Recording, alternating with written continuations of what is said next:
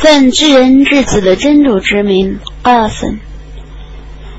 以尊严的古兰经门士，难道他们因同族的警告者来临他们而惊讶吗？不信道的人们说这是歧视。难道我们祭死之后已变尘土，还要还原吗？那太不近情理了。我却知道大地对于你们的轻视。我这里有一本被保护的天经。他们否认已降世他们的真理，所以他们陷入混乱的状态中。难道他们没有仰观天体吗？我是怎样建造它、点缀它，使它没有缺陷的？我曾展开大地，并将许多山岳投在上面，还使各种美丽的植物生长出来，为的是启发和教诲每个皈依的仆人。我从云中降下吉祥的雨水，就借它而生长出许多果树和五谷，并生长。扶树的海藻树，它有累累的果实，用作仆众仆的给养。我借雨水而使它已死的地方复活，死人的复活也是这样的。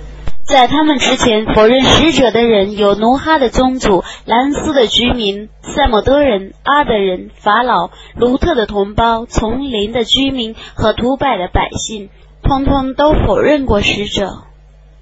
故我所警告的刑法是必然降临的。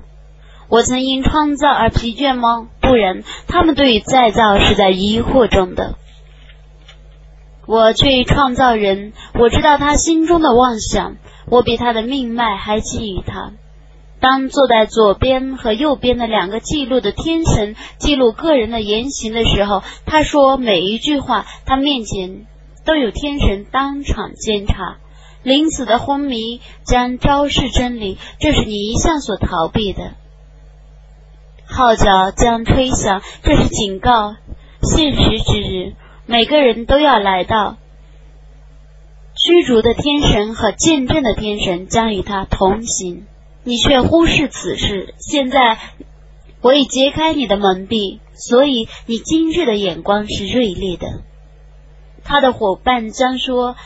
这在我面前是现成的。你们俩所应当投入火域的是每个孤恩者、顽固者、坚令者、过分者、怀疑者，以别的神灵与真主同受崇拜者。你们俩将他投入严厉的刑法吧。他的伙伴将说：“我的主啊，我没有使他放荡，但他自陷于不近情理的迷雾中。”主将说。你们不要在我面前争论，我却预先警告你们了。我的判词是不可变更的，我绝不是亏望众仆的。在那时，我将对火玉说：“你填满了吗？”他将说：“还有增加的吗？”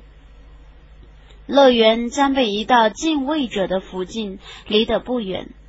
这是你们所被应许的，这是赏赐每个皈依的守礼者的。秘密敬畏之任主，携带皈依的心前来者，你们平安的进入乐园吧，这是永居之开始之日。他们在乐园里将有他们抑郁的，而且我在那里还有加赐。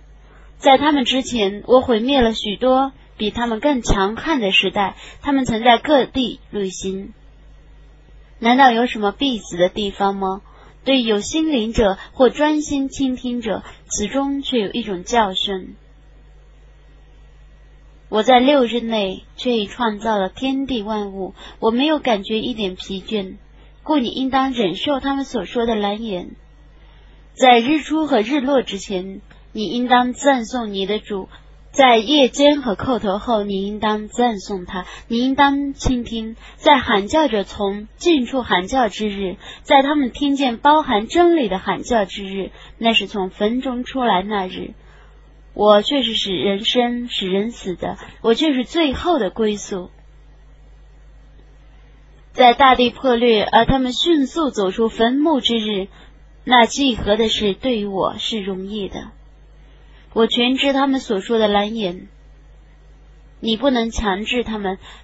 故你应当以古兰经教诲敬畏我的警告的人们，伟大的安拉至实的语言。